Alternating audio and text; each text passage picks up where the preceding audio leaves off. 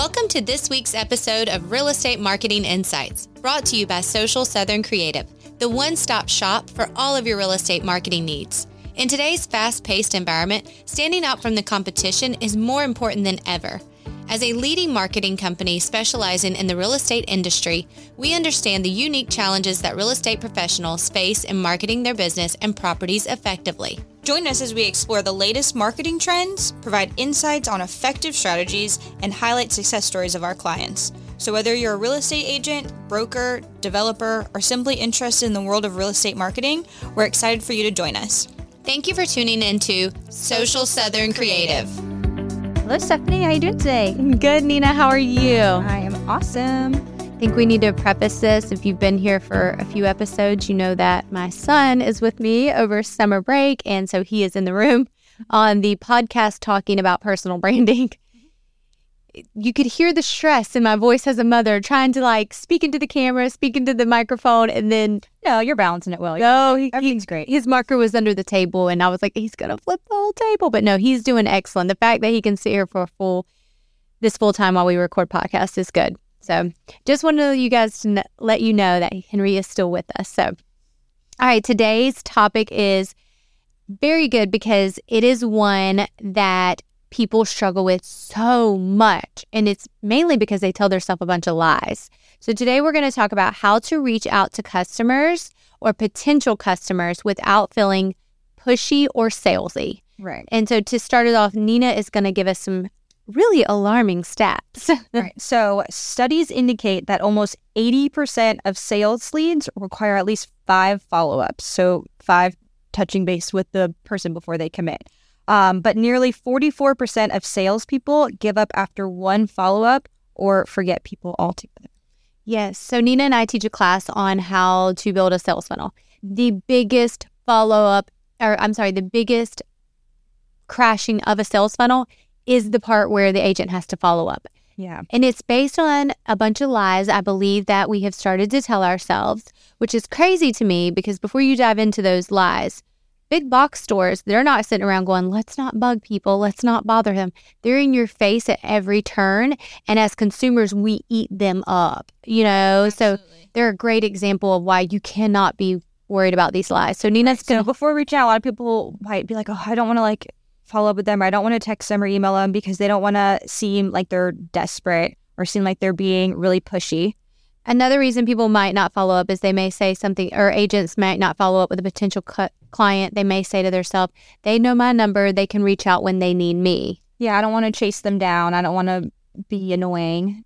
Correct. And I get it. No one wants to be annoying. No one wants to be a weirdo. I mean, right. I guess a few people out there probably do want to be weirdos if you look at YouTube. But, but also, not to be harsh, and I know I'm not trying to be mean to anybody, but those people that are buying a house, they probably they have their own jobs. They have their own things that are doing. This is your job. Selling the house is your job. So reach out to them. They have other things going on. Like they have other things that they're are on the forefront of their mind. So reach out. Great. And that you're there.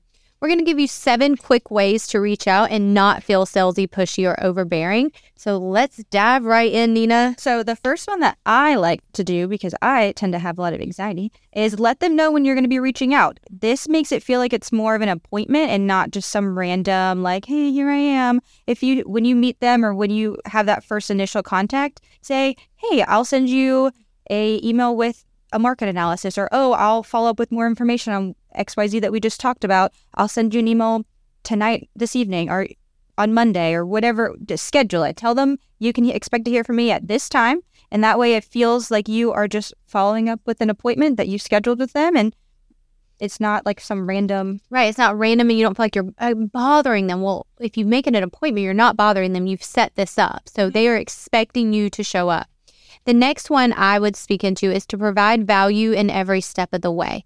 All of your communication needs to provide value. So, an example of this could be they have children that are school age. You may say to them, Hey, I know you've been looking at a few different areas. I just seen the school ratings come out for our area. I wanted to send them over to you so you would have that information. See how valuable that is? You are not bothering me because as a mama and most mama bears out there, there's nothing more important than where their kid is going to receive an education at. Right, absolutely. Um, so the next step, and so if you haven't, if you weren't able to schedule an appointment, or if this is your second or third follow up, just send out an, an like a brief little message. You don't need to send something super long or, oh, if I haven't heard from you, I'll stop responding. You don't need to say any of that. Just send out a quick little brief. Mm-hmm. This is what I got for you.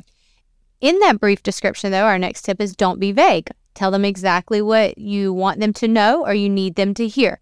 I want it to be short, just like Nina said, be brief, but it needs to be wildly specific. So be direct. Correct. All right. The next one, number five, Nina. Is during your initial meeting, whether that be when you're at an open house or if you're if you they called during your floor duty, um, take immediately take notes of everything that they said to you, so that way when you do go through with that follow up, you s- you actually remember the things that you talked about, and it, it can be like a personal interaction, not just some random. Because a lot of times people can tell when you're just sending out some random message that you've sent to 20 other people. Right. Make it be specific so that they feel Yeah, it kind of speaks back into like the school thing, or if someone's like, I like Nina, she's a single woman with a dog, so a dog park would be very important to her. She loves dog parks. I wouldn't So- buy a house that didn't have a backyard. Yeah, so if you're with Nina and she mentions her dog, that might would be of value to follow up with her. Hey, I know you, your dog is your fur baby. That's you know the main thing in your life.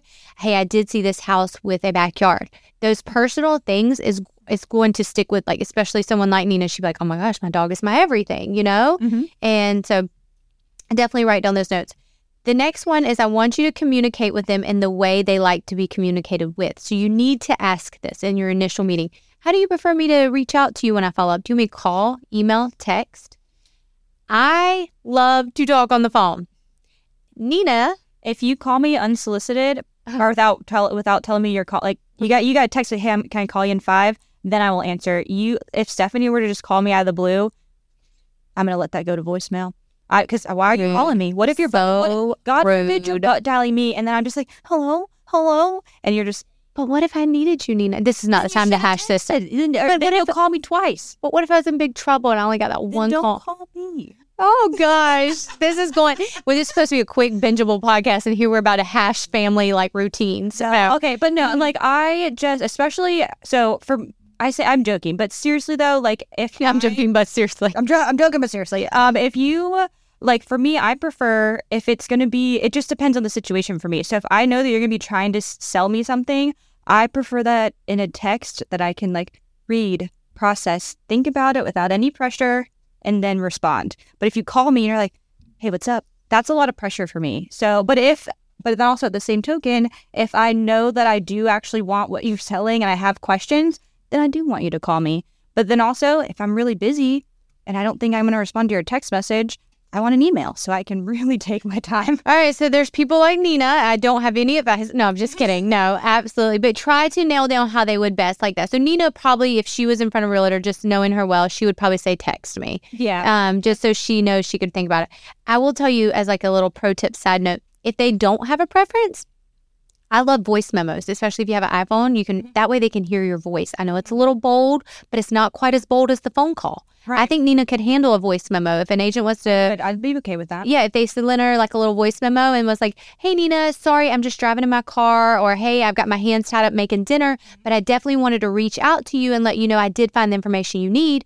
That is not pushy at all.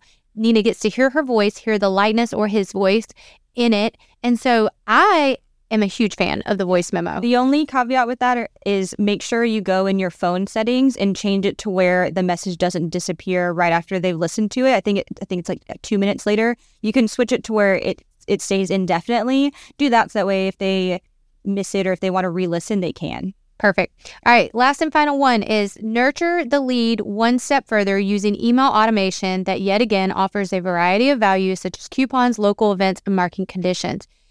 We just did a podcast on this. If you've listened, email has a 42% return on investment. It is a great and fantastic way to uh, nurture your email leads. So those are our seven tips. We do have three really quick things we Three rec- anti-tips. yeah, three anti tips that we absolutely recommend you do not say. So, Nina, go ahead and read the first one. Don't just send them a text or an email saying, "Hey, y'all made a decision yet?" I, I love it. Y'all made a decision yet? Um, the next one I would not recommend. No, we live in the South, and I love everything about being Southerner, but I would not send one that says, "Hey, have you talked to the decision maker?" Question mark. Nobody likes. No one's gonna like that. No. My husband might. no, he's, he's quirky. Um, and then the third one is And this one sounds nice, but it's not specific enough. Hey, friend, just checking in. Yeah, please don't send that either. These are just, they're lazy. They don't communicate value.